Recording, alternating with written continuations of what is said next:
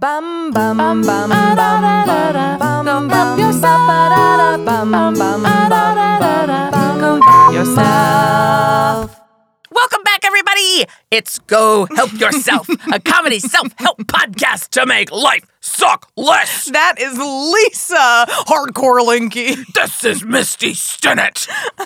I don't get an adjective. Oh, this is Misty in your face Stinnett. Thank you. I am completely dumbfounded by the energetic switch that just happened because before we started recording, Lisa was adjusting to my very intense energy and she was like, okay, all right, it's gonna be a recording. This is a weekly podcast where we read a popular self help book and give you all the tips, the tricks, the highlights, and the ground earth shattering memes. And if you like what you hear, go buy the book. And if- Enjoy. And if you don't, you're welcome, because we've just saved you time We're- and money. We're reading the book so that you don't have to and you can go on enjoying your busy life while still getting the perspective altering self help advice you've been craving. Craving.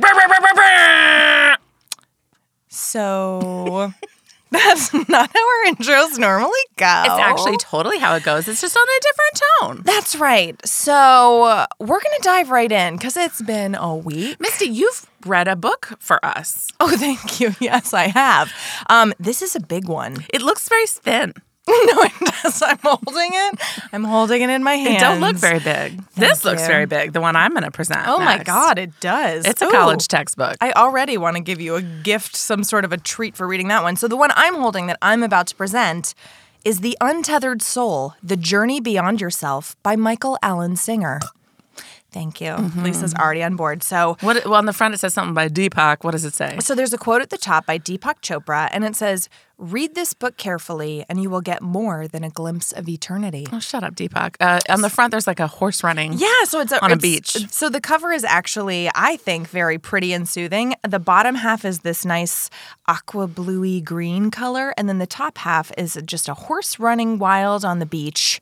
See, this remind this this is a great instance of beauty is in the eye of the beholder and pretty and soothing because that reminds me of the classic movie Black Stallion, Mm. and that movie made me hysterically bawl. So you're welcome. Uh, maybe it's meant to emotionally open you up.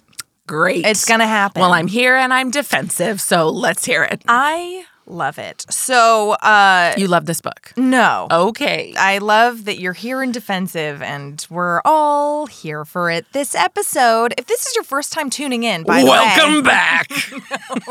We're sorry. Uh, Lisa Lisa hates anybody telling her what to do I and do. authority. And she, I was I already got mad that they reminded me of the Black Stallion. Yeah, that's right. And she's generally pretty suspicious of self-help. Yeah, I grew up on the mean streets of Champaign, Urbana, Illinois.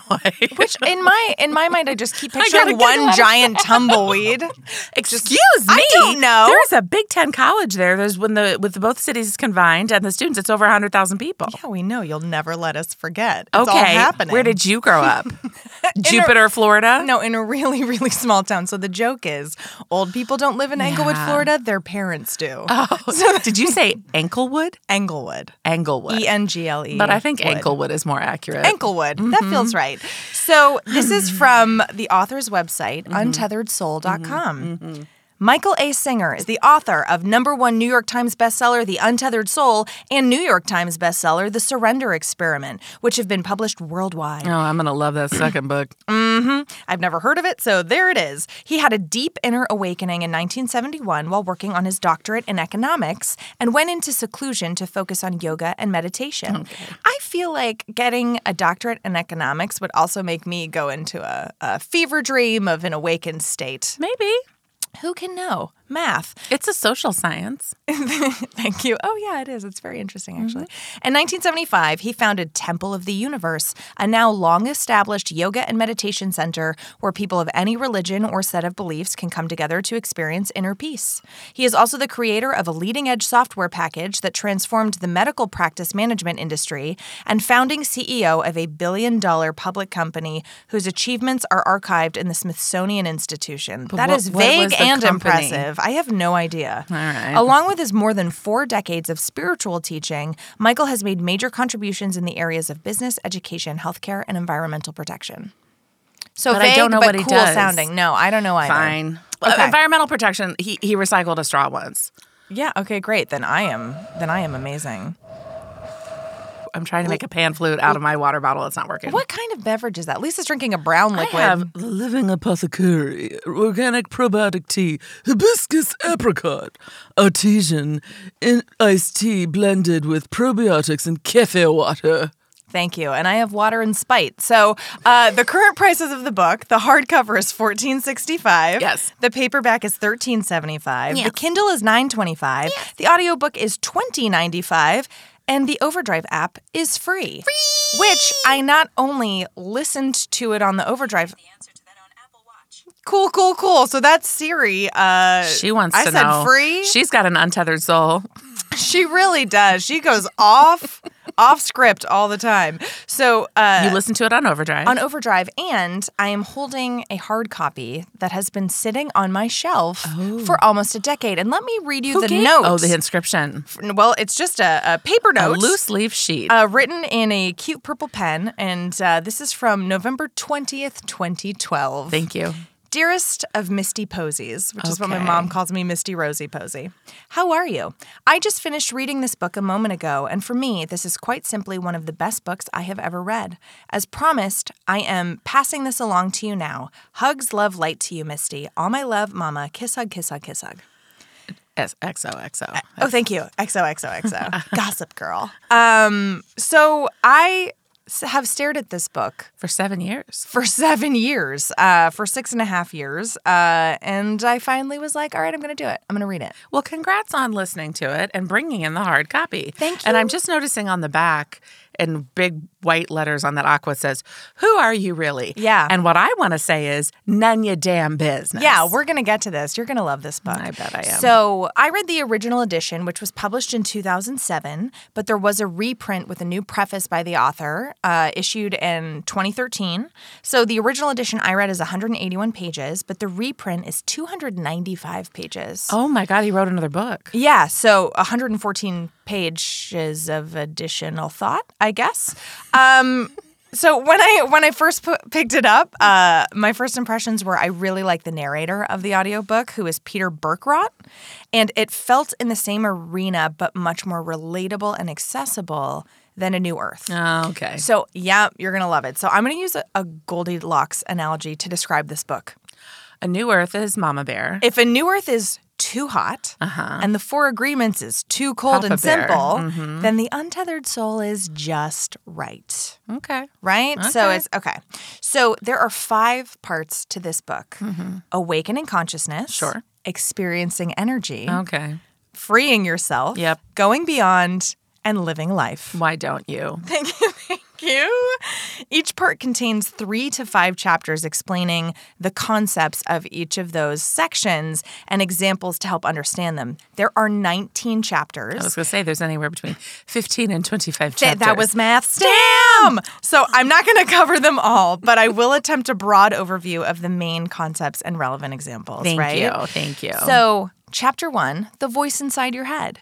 He writes about the mental chatter we all constantly have going on in our minds, and that our true selves are not the chatter or the thoughts, but the consciousness that is observing these thoughts. we got it. We've got. We've, This is a similar This is Buddha. This is Eckhart. Yep. This is everybody. Exactly. So I am going to read you uh, a little passage of what he says. There is nothing more important to true growth than realizing that you are not the voice of the mind. You are the one who hears it. If you don't understand this, you will try to figure out which of the many things the voice says is really you. People go through so many changes in the name of trying to find myself. They want to discover which of these voices, which of these aspects of their personality is who they really are. The simple answer is none of them.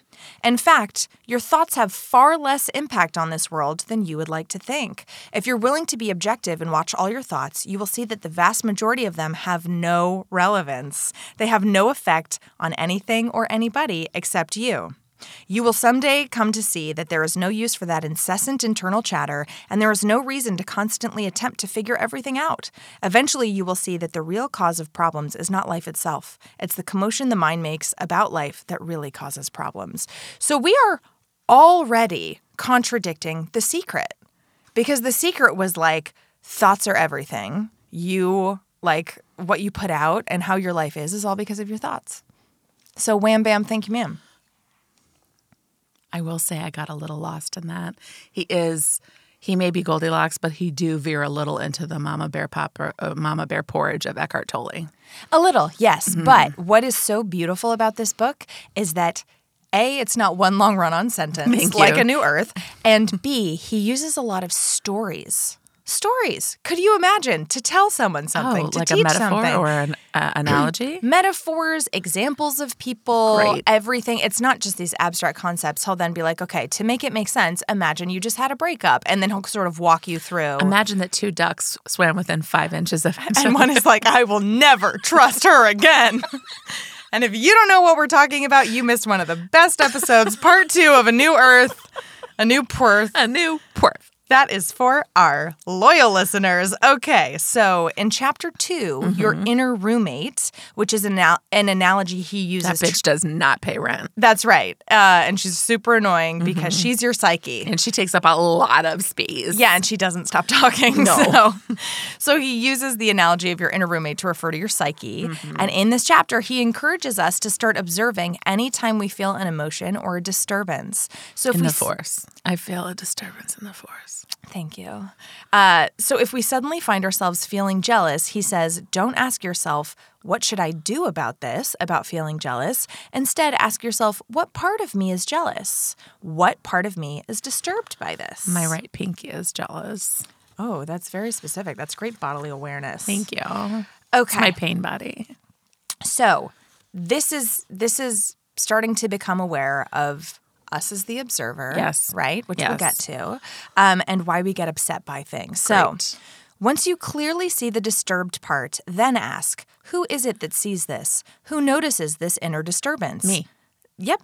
Uh, that's right. You are way ahead of the game. Okay. Way ahead of the well, game. I, I've read a lot of self help books lately. yeah, I don't know what you're talking about. I haven't read any. So asking this is the solution to your every problem. I am the solution. Thank you. The very fact that you can see the disturbance means that you are not it. The process of seeing something requires a subject object relationship. The subject is called the witness because it is the one who sees what's happening.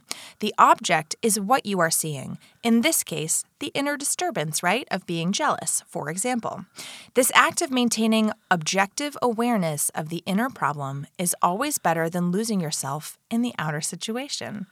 Lisa's eye is twitching. Are, uh-huh. are you following? I mean, I am, but do he need to go through all of that to say it? Well, I think so. Because if if this look, you and I have the context of several of these books now.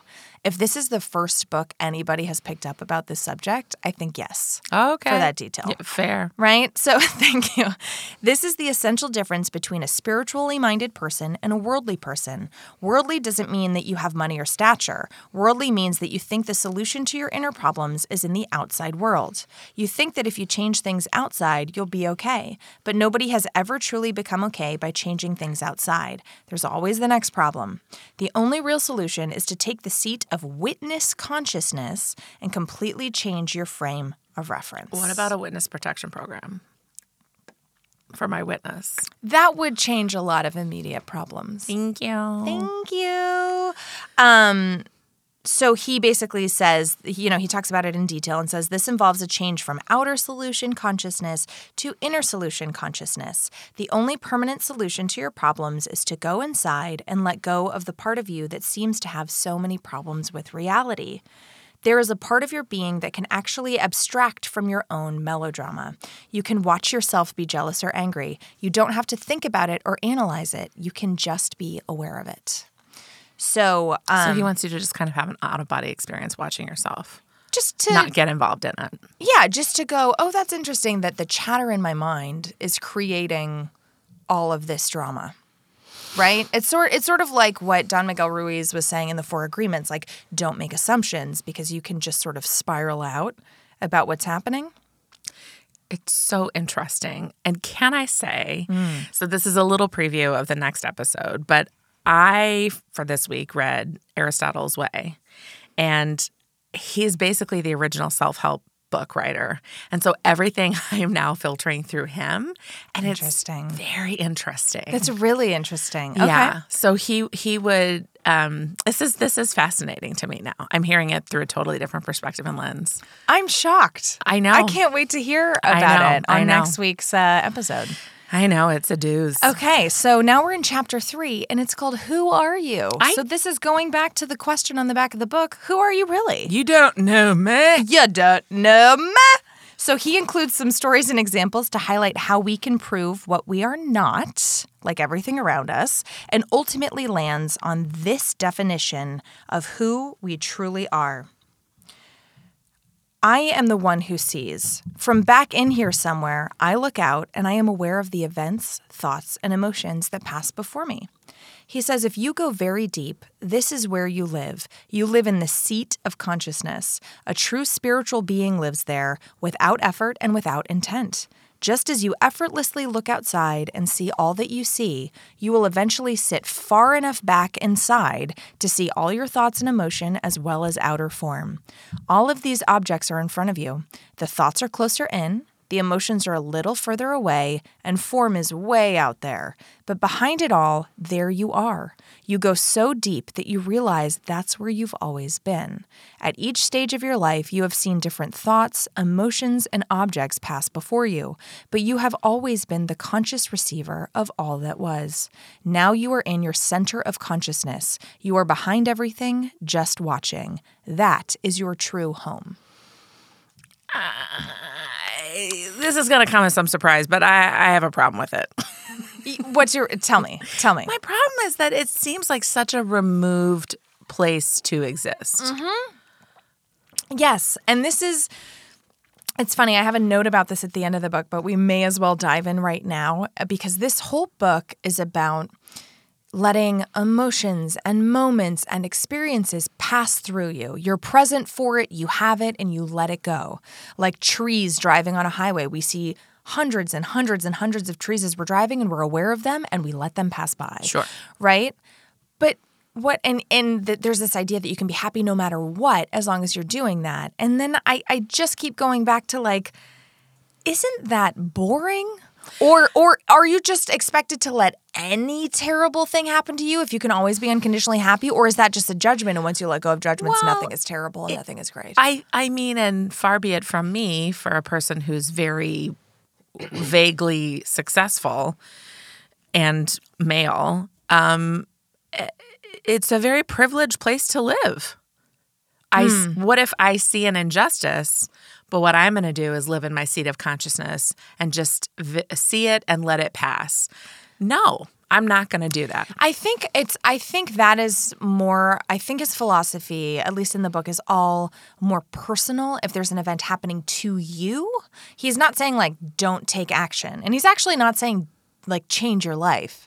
He's not saying change anything about the outer world. It's all, it's all about changing this inner state. But yes, it is problematic, right? Because if we're all going like, no? I'm, I'm just going to let emotions pass through chill. me. Yeah, Often our emotions fuel change. yeah. You know, necessity is the mother of in pain. Mm-hmm. invention. And yeah, pain, like we talked about with um, with Greg Beckett. Yeah, yeah. pain causes change. And Yeah. if we don't have pain and we don't feel the need to alter things, we never do. Yeah. And so he might respond, and this is my interpretation yes. of the author's intent, but he might respond, You don't need to change if you're always in a place of deep inner peace. If nothing disturbs you, you won't be in pain, so you won't need to change. But that just makes me go like, okay, so if if someone's abusing me, but I can find inner peace, do I not leave? It, it they never seem to address that Yeah, I mean, but like it. Mm. even Gandhi, you know, he went on a hunger strike, but it I don't think it was peaceful. I mean, it was it had a it was a peaceful response, but I don't think that his body had felt peaceful. Hunger strikes are incredibly painful. Yeah, You know? And I think he could have used some of this to to to survive some of the pain. Mm-hmm. But it had a purpose and an intention. Do you know what I Mm-hmm. mean? It wasn't just to like let an emotion you know, if I'm feeling defensive or if I'm feeling attacked, I Mm-hmm. could just write it out and watch it, or I could do something about it. Right. So that's my only thing thus far. Right. And somebody very who's very enlightened might go, well, that's just your ego talking because you don't know what it's like to actually live life without pain or without fear. or Nobody without, does. Yeah. So the, the whole the whole idea is that you get to a place of just like pure love for everything around you. But let's let's keep going. Yeah. Maybe some of this will be answered. I doubt Who it. can know? I doubt it. so that was chapter three. Who are you? I'll bet you one strawberry licorice out there that, that it, it isn't answered. And I don't mean to be contrarian. I just, this is my problem with this kind of thinking. Yeah, no, I had I I wrote a whole little paragraph at the end with my questions about Yeah. it because it's like, oh, okay, so no matter like, does that mean we don't strive for greatness? Does Yeah. that mean Yeah. we're just fine with everything and we just are in stasis forever? And who am I kidding? Yes, I do mean to be contrarian. you do, yeah. What are you even That's talking my- about? that's one of my job. skills. That's right. That is your unpaid job on this podcast. Thank so, you. In chapter four, the lucid self, he dives deeper into this. So I'm going to read you some quick sentences Mm-hmm. from this chapter. to which I will agree or disagree. Uh, I have a feeling I know which one. So he asks, What differentiates a conscious centered being from a person who is not so conscious is simply the focus of their awareness. It's not a difference in the consciousness itself, all consciousness is the same. As you pull back into the consciousness, this world ceases to be a problem. It's just something you're watching. It keeps changing, but there is no sense of that being a problem. The more you are willing to just let the world be something you're aware of, the more it will let you be who you are the awareness, the self, the Atman, the soul. You realize that you're not who you thought you were. You're not even a human being. You just happen to be watching one. You will begin to have deep experiences within your own center of consciousness. Lisa's giving me such a side eye. These will be deep, intuitive experiences of the true nature of self. You will find that you are tremendously expansive. When you start to explore consciousness instead of form, which is your body, you realize that your consciousness only appears to be small and limited because you are focusing on small and limited objects. That's exactly what happens when you're focusing solely on the TV. There's nothing else in your world. If you pull back, however, you can see the whole room, including the TV. Likewise, instead of just focusing so intently on this one human being's thoughts, emotions, and sensory world, you can pull back and see everything. You can move from the finite to the infinite. Isn't this what they've been trying to tell us, Christ, Buddha, and the great saints and sages of all time and all religions? One of these great saints, Ramana Maharash, hmm? Ramana Maharshi, used to ask, Who am I? We see now that this is a very deep question. Ask it cease- ceaselessly, constantly. Ask it, and you will notice that you are the answer. There is no intellectual answer. You are the answer. Be the answer, and everything will change. Shut up. no. I can text and watch TV, so fuck you. Okay. Yeah, yeah, you can text and watch TV. And that is all of human consciousness and what we're capable of. Yeah, I mean, fine. It's just a very whatever. Fine. I say yes, Okay. move on. I can't. You're letting the experience pass through you. I love it. Um, I'm So- choosing I'm choosing wisely. So now we're in part two experiencing energy. Only part two. Yep. So, yes, but it's going to go a bit more quickly. So, this is chapter seven transcending the tendency to close. Okay. And for me, this was actually the meat of the book and the part that resonated most deeply. Okay. So he says true personal growth is about transcending the part of you that is not okay and needs protection. Okay. So I'm okay. I'm all right. I don't I'm I'm fine. I'm perfect. you always seem fine. uh-huh. So suppose somebody raises their voice at you or talks about an uncomfortable subject. Sure. These are not physically threatening circumstances. Your, your heart starts pumping a little faster. Sure. Right? The, the, the uh, reptilian fight or flight response. Right. You withdraw, you close down, and pull back behind your protective shield. Some people fight and lash out. That's right. what you are actually doing is closing down your energy centers. Even if you don't know you have energy centers, you've been closing them since kindergarten. You know exactly how to close your heart and put up a psychological protective shield. Um, because we've developed this hypersensitive psyche, we constantly use our energies to close around it and protect ourselves. But this process only hides the problems, it does not fix them. You're locking your illness inside yourself, and it will only get worse. You will get to a point in your growth where you understand that if you protect yourself, you will never be free. It's that simple. Because you're scared, you have locked yourself within your house and pulled down all the shades. Now it's dark and you want to feel the sunlight, but you can't. It's impossible. If you close and protect yourself, you are locking the scared, insecure person within your heart. You will never be free that way. If you really want to grow, you have to do the opposite. Real spiritual growth happens when there is only one of you inside. There's not a part that's scared and another part that's protecting the part that's scared. All parts are unified. Because there is no part of you that you're not willing to see, the mind is no longer divided into the conscious and subconscious. Everything you see inside is just something you see inside. In order to reach this state of awareness, you must let your entire psyche surface. Every little separated piece of it must be permitted to pass through. If you want to be free, it all has to be equally exposed to your awareness and released. So basically, the idea is that. Oh, I get it. Oh, great. And I am livid right now. Why? I don't. I first of all, whenever anybody says it's just that simple, I want to throttle them.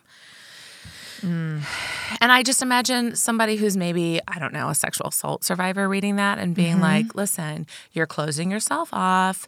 And all you need to do is just open up. Just open up the window shades of your soul and psyche. And you cannot make spiritual progress until you do that. What he is saying is, and we're we're about to get deeper into this in the next chapter, but what he is saying is we tend to build our entire lives around avoiding a feeling that we've had in the past, right? So the helplessness or the fear of being an assault survivor, etc. Um, or whatever whatever traumas we have that have happened to us, we build an entire life and career path and way of being in the world to make sure that we never feel that feeling again, as opposed and keeping it inside and almost protecting it like it's this thorn that nobody can ever touch, instead of feeling the pain, processing it, and and letting it go in a way where it's not dictating our entire lives. So I did like that. I do like that. I, I love that that's what you heard. That's not at all what I heard. Now, obviously, I'm listening to it and not right, reading and it I and and we're about it. to get more context because he'll introduce a concept and then go deeper, deeper, deeper. But I also will say it sounds very victim blamey, which I immediately hate. Mm. Hmm. Yeah, well, If you're not happy, it's because you're not doing the work. You know, I, look. If somebody is a victim of the Holocaust and they never move through that pain, am I going to tell them that they're they're not doing it right? no, no, I I'm don't. I don't think he's saying you're not doing it right. I never read any. Well, I'm also not going to say then you can't make spiritual progress. That's fucking judgy, and I don't like it. Well, yeah, and his definition of real spiritual progress, right, is to always just let things pass right through you. So according to his definition, then no, it might not be up to snuff. Yeah. But but I do agree that we all and and what's what's cool about this book and the way he approaches it is he's like, look, we all have sore spots. This is part of what it is to be human. Yeah. Uh, it's and he uses the example of like, now you know you're not supposed to talk about that in front of your father. You know, like those sorts of things of like they'll go off the deep end if we bring up this subject. It's like, why are we all trying to design our lives so that we never touch the fear instead of processing the fear and getting comfortable, you know, like Y- listen, you're not wrong. It's just an incredibly privileged position. There are entire communities that shun Yeah. mental health. There are entire families and generations that have no access to help. We mm-hmm. have entire communities that are not supported by, you know, and, and that just slip through the cracks. So f- it's victim blaming, and I don't like it. It's interesting. Again, I'm going to push back because it didn't feel. Whereas the secret felt like this, if Oh, you, well, if your life is not how you want it to be, it's because you aren't thinking the right thoughts. Yeah. This is going. If you want to feel inner peace, here is the path to that. Here's what I suggest you do. All right. Yeah. Yeah, I'm with you. I Yeah. just listen. Anytime anybody says it's just that simple, it's not simple. Well, and I'm don't sell me on the fact that it's simple Right. because it's not simple. Well, he also goes like the second you try and incorporate this, you're going to have enormous resistance and it's going to take years of practice. You know, there are a lot of, and again, by the way, let's zoom out for a second and say if you're intrigued by the things you're hearing in the book, this is why we recommend you read it if you're loving what you hear. Yeah. Because there's so much more detail in Of this than I could ever cover cover. Yeah, exactly. Um, um, but according to his definition, this is how you get to the path of spiritual freedom. Understood. And also, as always, Misty's and my total my our, our title of our book will be here's a caveat because what I just Yes. would love is one fucking caveat here. Yeah. So, do you want to know how to maybe release some of these experiences? Or Yeah. energy blockage. So he says begin by seeing the tendency to protect and defend yourself. There's a very deep, innate tendency to close, especially around your soft spots. You start by watching life and noticing the constant flow of people and situations that hit your stuff every day. Like this guy.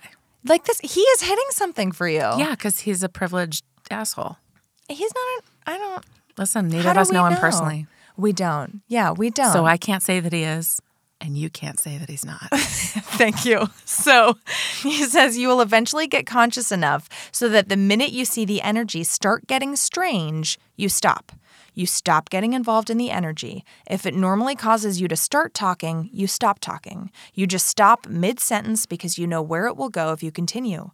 The moment you see the energy getting imbalanced inside, the moment you see the heart starting to tense and get defensive, you just stop. What exactly does it mean to stop? It's something you do inside. It's called letting go. When you let go, you are falling behind the energy that is trying to pull you into it. You can just sit in the seat of consciousness and let go. A thought or emotion emerges, you notice it, and it passes by because you allow it to. This technique of freeing yourself is done with the understanding that thoughts and emotions are just objects of consciousness. Every time you feel any change in the energy flow, relax behind it.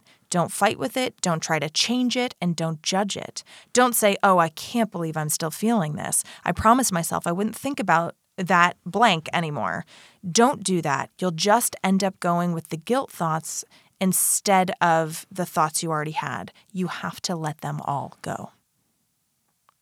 So it's it's abstract. It's weirdly kind of specific and also very vague.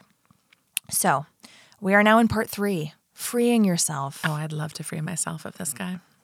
Why? I'm so curious why you're so triggered. because he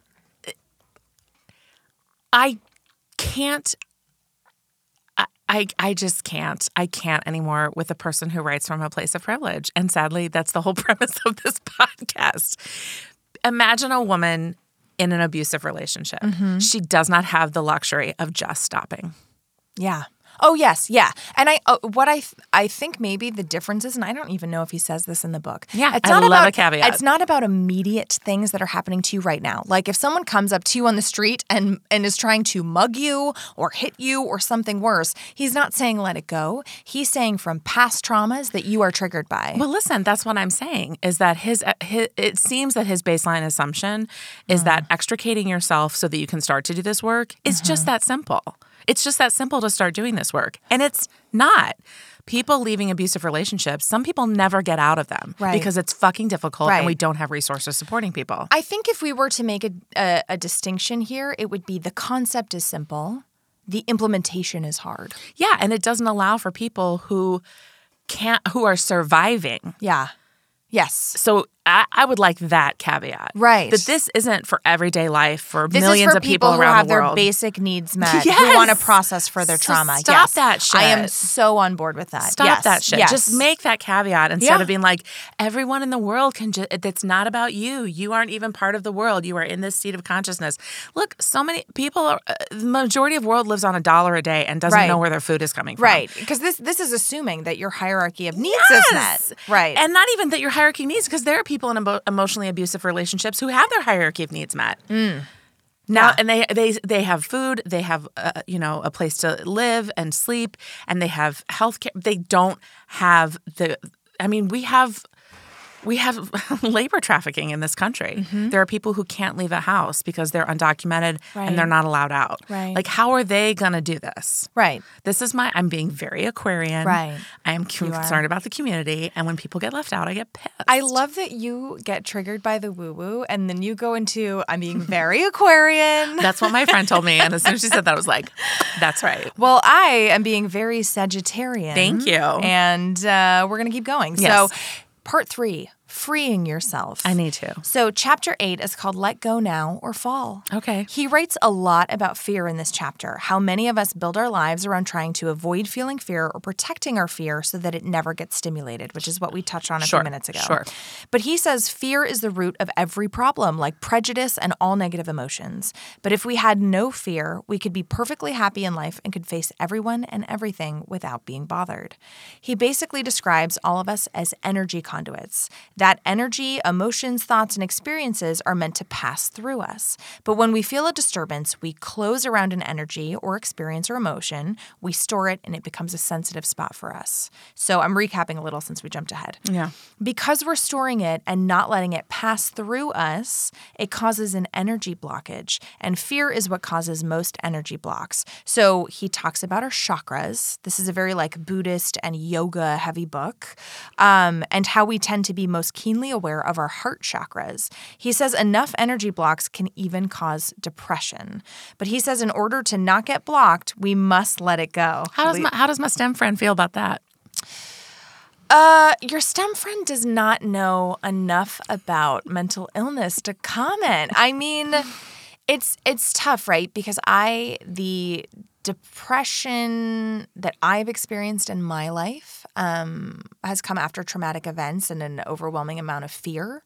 So, but I, there's different kinds of depression, right? There's temporary situational depression. There's chemical imbalances. There's there's other things that we haven't even really been able to define around it. So I could not possibly say. Um, but I mean, look at Neal Brennan, who has literally tried every every treatment under the sun, including ketamine, including electric shock, including LSD, and he cannot cure his, depression. Wow. What do you think somebody like that, who is actively participating mm-hmm. in trying to Yeah. get a sense of relief, Yeah. would feel about somebody saying, I, maybe your chakras are blocked?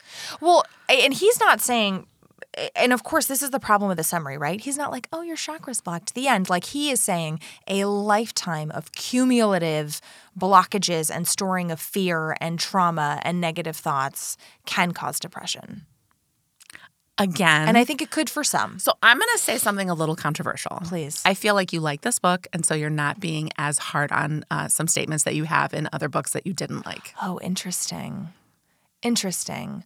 I guess I also feel defensive because I am worried that my succinct summary I understand that. is not is not giving the full context needed and Yeah. I am trying to protect you from being triggered. I understand that. Right. Don't- please don't protect. Please, first of all, we both know that there's nothing you can do to protect me from being triggered. Secondly, I just, uh, uh, uh, yeah. And you're you're right. You're I and, and I also know that feeling from presenting books on the other side of it. It's like yeah, I'm like, summing oh up a- crap, I'm a- making Lisa hate this and it's No, my fault but you know the what? full context isn't there. You're, but listen, we all know I could read the whole book and love it, and also hate it more. Mm-hmm. Right. And the uh, and our audience is listening might want to listen more, and and or- they're thinking, are Lisa and Misty still friends? What's happening? we are one hundred Always percent friends, always friends. Um, we're gonna go out and have snacks after this. Oh my Um, God. I just feel like I don't know. There's something about it that's making me really, really Yeah. pissed about it. I'm feeling that I on this side of the table. I know, but it's I'm not pissed at you. You know that. Yes, and you and even if you were, I mean, who can care? People can disagree. care? I'm gonna let it pass through me. That's my challenge. That's my, only my challenge is that I feel like Yeah. you like this book, and so that I feel like a statement from another author, like Gay Hendricks, who would say that like blocking your chakras could lead to lifelong depressions. You would be like, "Fuck that guy." right, but it's not as simple. That is my sentence, not his. Got like it. he was like, uh, if you do this for your entire life, it can cause this Got it, got got it. overwhelming blockage. And so fair. I am feeling responsibility for that statement, That's which is why I'm defending also, it. But you're not responsible for this guy. He can take his no, licks. but for my own statements, I get you. I get you. Is, yes.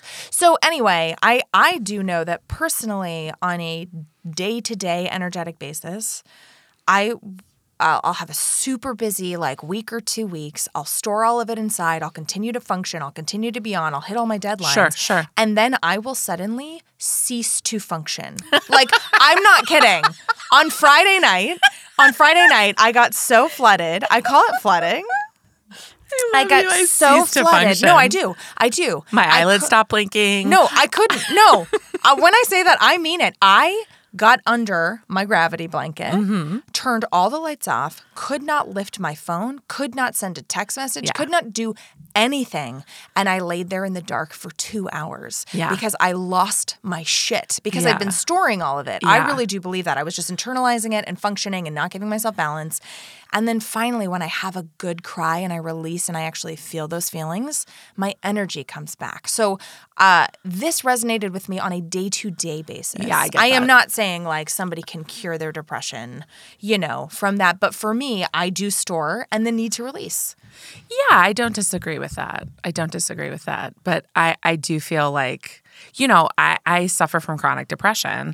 So I take medicine on the daily. Yes. So I guess I, and I have a sensitive spot that he would tell me I need to stop protecting around when people uh, say things that kind of, I don't know what's the right way to put it, the kind of, um, uh, I guess, belittle Yeah. medicinal treatment or psych- yes. psychological oh, treatment. by the way, nowhere in here does he say anything about do not take medicine or this is the only way. He never says this is the only way. Yeah, and I think it's just maybe a, an artifice of living out on the West Coast for a very long time. Is that I did I ever tell you about the, the retreat I went to where people were like meditation, not medication, and I was Nope, like, nope, nope. I'm so out. Goodbye, Yeah. eject. So I, there was a lot of that where I was just I, I I do kind of lump all that in when people don't explicitly say you have to take care of yourself. Well, yes. I need and, that caveat. And also, after Gay Hendricks and Rachel Hollis and The Secret, it is hard to not come at any of these books with that lens. Yeah. You know what I mean? I wonder if we'd read this first, if we'd be so triggered.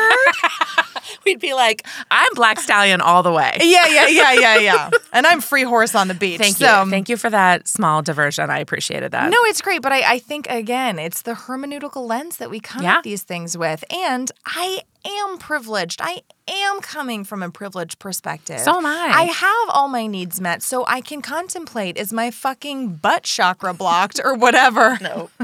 We've talked about this. That's one of the chakras, right? No. Your nose chakra, your butt chakra, your No. tit chakra. No, none of these are chakras. If they feel like them, But you that's where my energy. Is. If you have a butt blockage, you definitely feel it. yeah, you really want to release, or it can become a lifelong problem. That's true. So, uh, Thank you. Thank you. He says, in order to not get blocked, we must let it go. When f- I mean, you. everybody is thinking about their butt chakra now. Thank you. I am. When fear comes up, you simply permit the pain to come up and pass through your heart. He says that when we remove blocks, the replenishing energy that is always there and flowing through us will replenish us. So he uses this analogy of a breakup to explain this. So, Okay. say a man's long term girlfriend leaves him. Bye. Bye. Boy, bye. He is so depressed. He can't go out. He doesn't have the energy. Food doesn't taste the same. Won't go out with friends. Just his energy is Nothing compares nothing to you. compares There's a to great Chris. Cornell cover of that. Oh, great. Mm, Keep going. Thank you. Um, but suddenly, after months of feeling this way and barely being able to drag himself out of bed, His butt chakra explodes. that that and once he's done cleaning it up, Yes. His he gets a call from his ex girlfriend, and she says, All "I the flowers that you planted, lover, in the backyard. Keep going. Okay. She says, I. She calls him and says, I made the biggest mistake of my life. I love you so much. Can I come over? yeah, she comes over and she sees how he's been living in squalor, and she's like, "Actually, I feel pretty good about my choices." That's right. So once the stench is cleared out, Yes. um, he hangs up the phone and he's filled with energy. It's no longer a blockage for him. Like he is springing out of bed. He's so happy with life again, et cetera, et cetera. Yeah. So that is one of the examples he uses to highlight how can we suddenly have this like wellspring of energy. Oh, I feel really sad for that guy. I know, I do too, because you could say he's relying on external things for his internal state of being. But the point is, Yes. it highlights How how, an energy shift and how it's always there. If it, but if it's blocked, according to this guy. So Got it, got a ton it. of science to back this up. But, Thank um, you. Uh, that makes sense. We've all had those kind of shifts. Yeah. A terrible day can turn around great, and a great day can turn around bad. That's exactly right. When your butt chakra explodes. Listen, it's never a good thing. Hopefully, you're not in the car. So he says you can block energy by either trying to push experiences away yes. Um, or trying to keep them close to you and clinging to them. Oh yeah. yeah, Sure. Yeah. Like sand through the hourglass. So are the days of our lives. so are the days of our lives. Um, you can train yourself to stay open and not close to access more of this energy. okay. He says you practice by not closing. Deal with any situation, but do it with openness and enthusiasm. So he says what it means to live life is to experience the moment that is passing through you, and then the next moment, and the next moment. Like the way. So just be in the moment. yes. Okay. And that's when he uses that trees on the highway analogy, Cool, right? cool, cool, cool, cool. So now we're. I can't collect every tree because my car is only so large. my tree So is it- three cars large. So wait.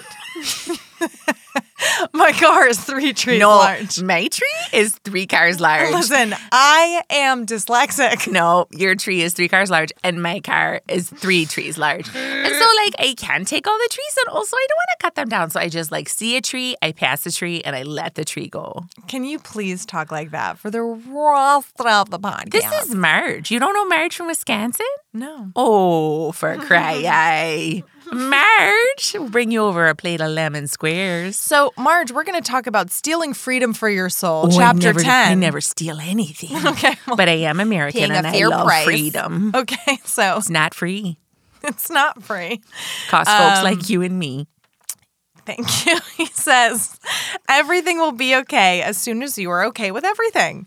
And that's the only time everything will be okay. I have Thank that cross stitched on a pillow in my in my front living room. Oh, I'm getting triggered by this statement. So, all you have to do is stop expecting the mind to fix what's wrong inside of you. That is the core, the root of it all. Our minds are just computers, tools, analyzing the things around us. Yeah. We must become aware of our mind. Yeah, they're the fastest computer on the planet. Hmm, He outlines some awareness practices at the end of chapter 10, and all of them have to do with relaxing and releasing any disturbances that come out and simply watching and becoming aware of the melodramas our minds create. You gotta rela- relax and let it all come out. Thank you. That's what I tell my four year old Mitchell when he's on the Who potty. has a butt chakra problem? oh no, he's just got a constipation. Oh, sounds like a butt chakra problem. Chapter 11 Pain, the price of freedom. Oh, now this sounds like my jam. Okay, so uh, this is on page 99.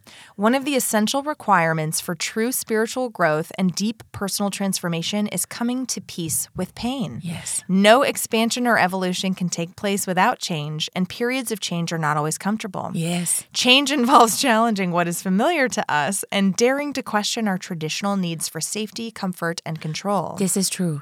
This is often perceived as a painful experience. Yeah. But when I was giving birth to Mitchell, now he was an 11 pounder, and the doctor told me he was going to be seven. So I said, Oh, I don't need an epidural.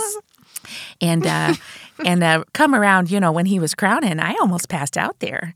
Uh, and then uh, a doula came in and she said, "Do you want me to massage your perineum?" And I said, "You get the fuck right out of my room." And uh, I just pushed right through it, and you know what? It was worth the pain, but it passed. I also released a butt chakra. Marge, I want to get out of your weird smelling house as quickly as I can. Oh, that's just the dog. Okay, so becoming familiar with this pain is part of your growth.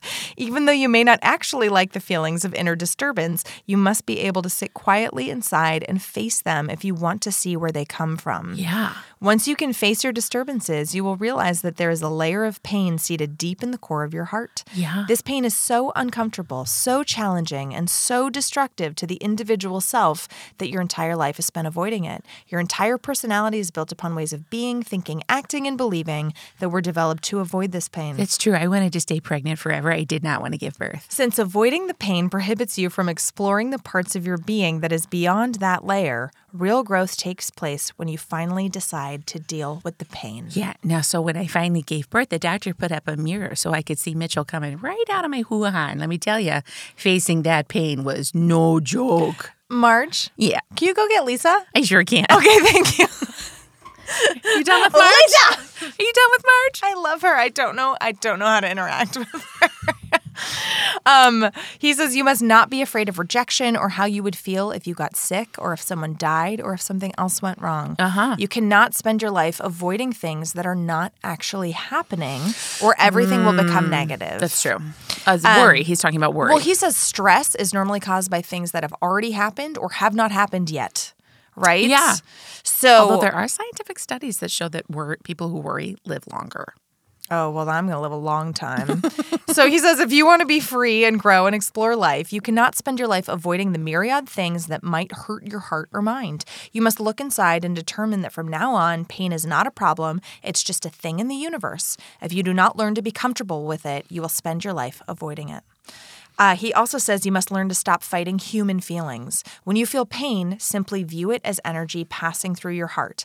Then relax. Do the opposite of contracting and closing. Relax and release. Relax your heart until you are actually face to face with the exact place where it hurts. Stay open and receptive so you can be present right where the tension is. And then relax and go even deeper. This is very deep growth and transformation and you will not want to do this. You will feel tremendous resistance to doing this. That's what makes it so powerful. Just see it as energy and let it go. If you close around it and resist, it will stay with you. Yeah, this sounds like constipation. It does. Relax Yeah, relax. Don't resist. He'll stay with you. On the other side You will of not want to do this. Yep. On the other side of pain is ecstasy and freedom. Okay, now that is what ha- what you That- feel like when is- you're done it with does feel right. It feels it feels right. We have to accept pain to let it pass through and go to the other side. Pain is the price of freedom, and the moment you're willing to pay that price and are no longer afraid of the pain, you'll be able to face all of life's situations without fear. If you close around pain, you will be psychologically sensitive to that subject for the rest of your life. But if you relax and release, you will be able to access the ocean of love behind this fear of pain. oh, Billy Ocean of love. Hmm. Peace and love will ruin. Well, nope. Peace and love will run your life. you will. out of my dreams. Let me ruin your life. Ooh. You will finally be free from the binds of the psyche. Mm. Okay, so now we're in part four, going beyond. Okay. This part of the book starts to become exceptionally woo woo. okay. If you didn't think we were there yet, we are now. Well, as we all know, I love a good woo woo. That's right. So, this is where he starts to talk about how once you've stopped becoming disturbed by those things around you and you have true inner peace, you can begin to transcend consciousness into enlightenment, where your own consciousness is not solely focused on your personal self, thoughts, feelings, or emotions. No. I'm going to read you a little something from chapter 13. Which This is, dude preaching enlightenment? yeah. Did Buddha have something to say about that? Well, he he basically says that enlightenment is so abstract that all any of us can really say about it definitively is that we don't have it, which I thought was really funny. He's got a good sense of humor. No, really, he's like it's so people call you know. He says it anyway. Okay. He comes to it and is like, but here's what it is, and we'll get okay. there. Okay. So this is from uh, chapter thirteen, far, far beyond. Okay. Would you like to go beyond? No. Would you f- like to feel no edges? No. Imagine a comfort zone that is so expanded that it can easily fit the entire day no matter what happens. The day unfolds and the mind doesn't say anything. You simply interact with the day with a peaceful, fully inspired heart. If your edges happen to get hit, the mind doesn't complain. It all just passes through. Question If I'm at peace, does my mind truly say nothing? And what does that life look like? No, it's actually what's interesting is for most of the book, he's going, We are not trying to get your mind to be quiet, Okay. not yet. Okay. It's just becoming aware of the chatter and not letting it run your life. Okay, but so here he said, imagine your mind saying nothing. Oh, yeah, yeah, yes. Because we are, yeah, you're right. Because we've transcended past those thoughts. That makes me feel like I'm walking around in The Walking it Dead and just nobody's makes me feel around. crazy. I know because I can't imagine what that feels like. And this is where these concepts get very convenient because then the author can go, "Well, that's just because your mind can't imagine that kind of love and blah blah blah." But it's like I literally like to have a quiet mind and just be sounds boring. Well, I do that when I meditate. I aim for that, but I I enjoy my company. I like my point of view on things. Yes, I like your point of view. I, like your Sav's point of view too. I like everybody's I point like of view. I like my friends. But in my head, I have my own. Mm-hmm. And so if I'm not in a constant state of like turmoil or fear or whatever, I'm just living life with my own perspective on things. Is that wrong? it's not wrong. but he might say that you can't achieve the maximum amount of love and spiritual growth that way, or that there's a crazy cool place to go far, far beyond. You know what I say to him? Ooh, fuck off. So he says if your edges happen to get hit, the mind doesn't complain. It all just passes through. This is how great beings live. When you are trained like a great athlete to immediately relax through your edges when they get hit, then it's all over. You realize you will always be fine. Nothing can ever bother you except your edges, and now you know what to do with them. You end up loving your edges because they point your way to freedom. All you have to do is constantly relax and lean into them. Then one day, when you least expect it, you fall through into the infinite. That is what it means to go beyond. Okay. So, chapter 14, letting go of false solidity. And here's here is what I will say very quickly about what we've heard so far. For me, my takeaway from the book at this point is not like I want to fall into the abyss of consciousness and like it sounds cold, it sounds whatever. Um, but when I'm triggered, what would happen if I just let if I stop trying to protect that or overanalyze I love that. That sounds like myself like everyday takeaway. yeah, and it, that it may be our new category for crazy woo woo. yeah, crazy and it sounds practical. like I could really just chill out in more moments and see how that feels. So that's sort of my takeaway right now is like, oh, what if I did get comfortable with being bumped and just relaxing instead of getting triggered? Oh, that sounds nice. Here, give me your hand. I'm gonna pinch you. How you doing with that? Don't fucking pinch me. Lisa just pinched my hand. I'm gonna relax into it. The moment's gone. Not feeling spiteful. Chapter 14, letting go of false solidity. So, this is where he talks about the concept of clinging. You take a set of thoughts in the mind and hold on to them. You make a highly complex rational structure out of them and then present that package as who you are. But it is not who you are. Agreements. Yeah. And like like I am a woman in my 30s who believes these things and has these siblings and looks like this and has this job, right? It's this like highly rational complex idea of I guess identity capital, right? That we cling to. Um it is but this is not who you are. It is just the thoughts that you have pulled around yourself in an attempt to define yourself. You do this because you are lost inside. Basically, you attempt to create a sense of stability and steadiness inside. This generates a false but welcome sense of security. You also want the people to. I wrote, you also want the people to have done the same thing. Mm-hmm. That I think that makes like sense. No, that makes sense. That you're doing this, you also want You other want people other to- people, mm-hmm. yeah. This protective shield of beliefs and concepts regarding the outside world acts as insulation between you and the people you interact with. By having preconceived notions about other people's behavior, you feel safer and more in control. Imagine the fear you would feel if you let the entire wall down. Who have you ever allowed directly into your true inner self without the protection of your mental buffer? Nobody, not even yourself. He says you will never find yourself in what you've built to define yourself. Um, he also talks about how society rewards these false selves that we've created. And it mm-hmm. reminded me of Revolution from Within mm-hmm. by Gloria Steinem, mm-hmm. right? It's not who we truly are, it's when we're acting the way like a sweet little girl should act that we get rewarded. Um, so, why do we cling to our self concept? If you stop clinging and let go of your facade, you'll understand why you developed it in the first place, he says. It will be very scary. If you're willing to face that sense of panic, you can go further into the consciousness that is experiencing it and develop a great sense of inner peace. So he says, don't allow events to disturb you. Don't cling to them. Just let them pass through you. He says this one million times in the book.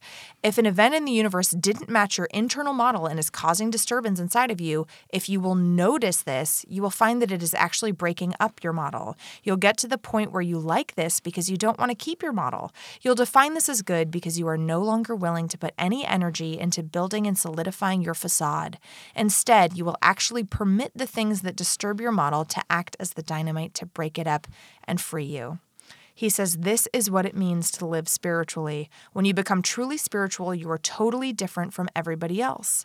That which everybody else wants, you don't want. That which everybody resists, you totally accept. You want your model to break, and you honor the experience when something happens to cause disturbance within you.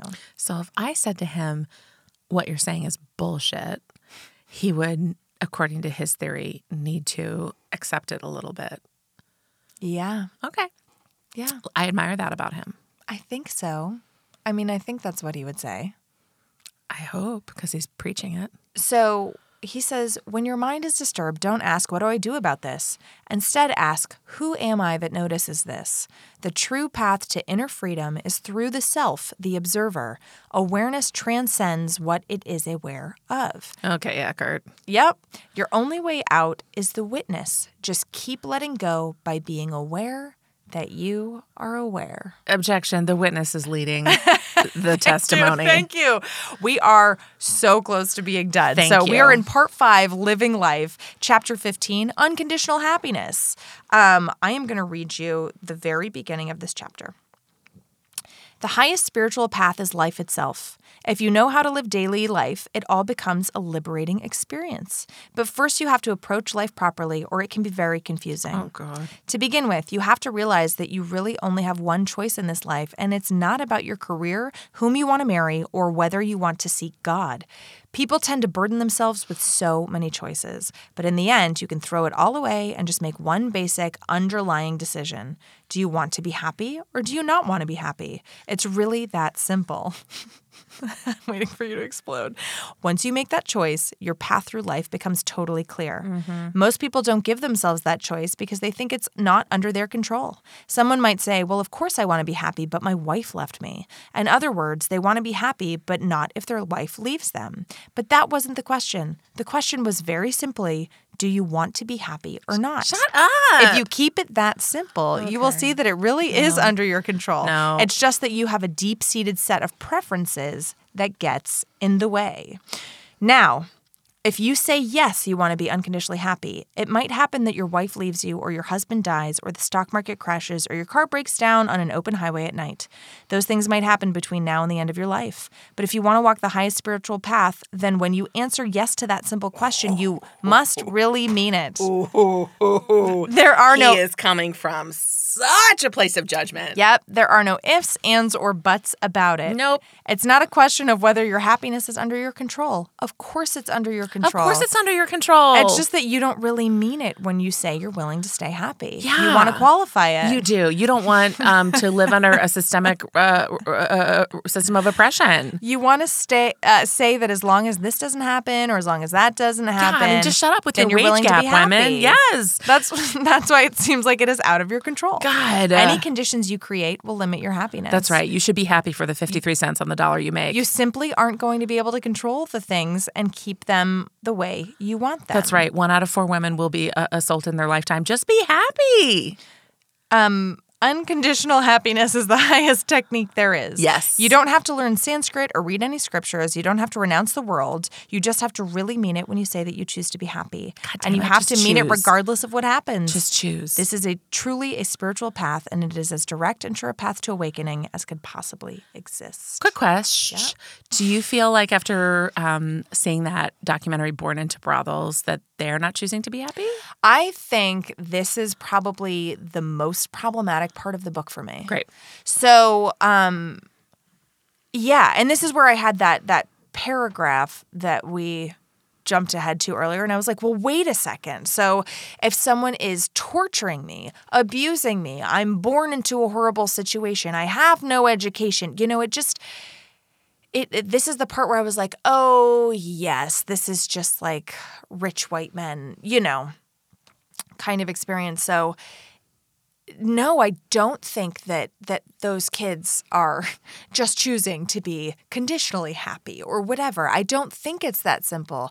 And I think, you know, I, I keep going back to like the next the next um uh moment of grief in my life, right? So if somebody had said, Your dad died, you just have to let it pass through you. You just he died suddenly and in a terrible way, and you just have to let it pass through you. And I keep thinking like the next wave of that that will eventually come for me. Am I really just to go? Oh, I'm just gonna relax into this, you know. I am not going to think about it. I'm going to retreat to the seat of my consciousness and observe it. Oh, it's well, it's like observing it and going, yes, I feel pain and I feel it, and it's right there. So he is saying process and feel it, but it's like, it's it doesn't it doesn't apply to Who is the person feeling it? It's me, Lisa. It's me.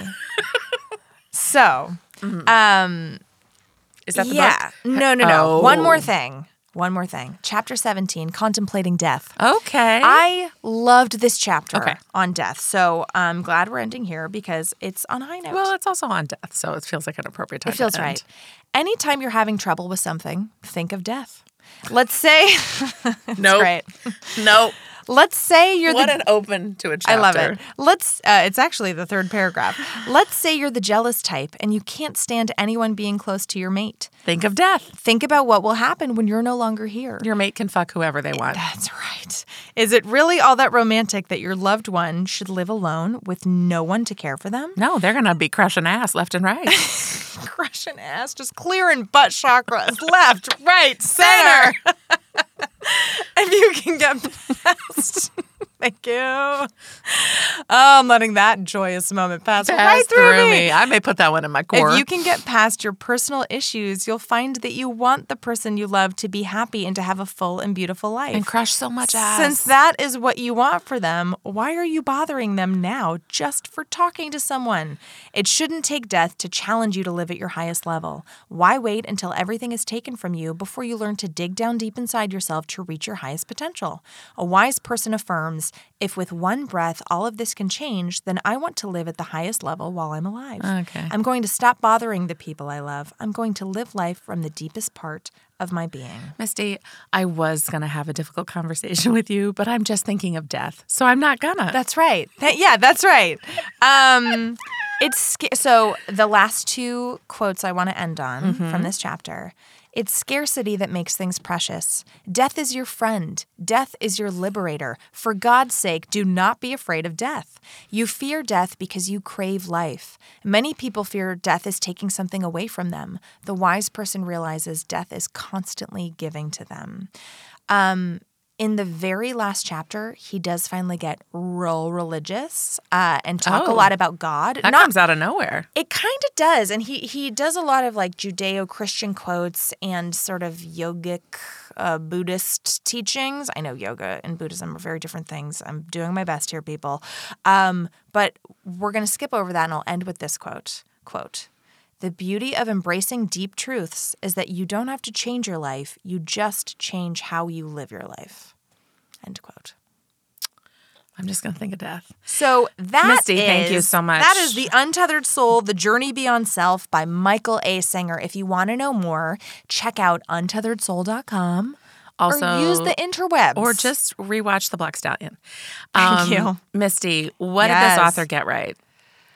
for me, in my experience. First of all, it's the amount of stories he uses because the brain learns in story format was great. Mm-hmm. Great. So this is very abstract stuff, and we've seen Eckhart Tolle like really try and throw it all at us, and, And it kind strangle of you with bounce off. sentence. Mhm. Yeah, um, But he uses story to help. story format was really, yeah, Great. that was really helpful. What did this author get wrong? From your opinion, not from Uh, well, my think- rantings. Well, I I do think that it is oversimplified in a lot of areas. There's not enough caveats per the huge. And the more we talk about it, because normally it takes me a couple days to process For these sure. books, but I finished it yesterday. Mm-hmm. Um, it does come from a very privileged perspective, right? Mm-hmm. well, that's So- what he's got. Yeah. Yeah, that's what he's got. That's his herm- hermeneutical lens, my friend. Is that a unicorn or is that the horse's ear? It's the horse's ear, but it sure looks like a unicorn. Thank on the cover, it looks like it may be a unicorn on a beach after all. Thank you. Yeah. Um, Misty, who is this book perfect for? This book is perfect for some People with some butt chakra blockage. Yeah, anybody who's got a blocked, deep, deep blocked uh, butt chakra.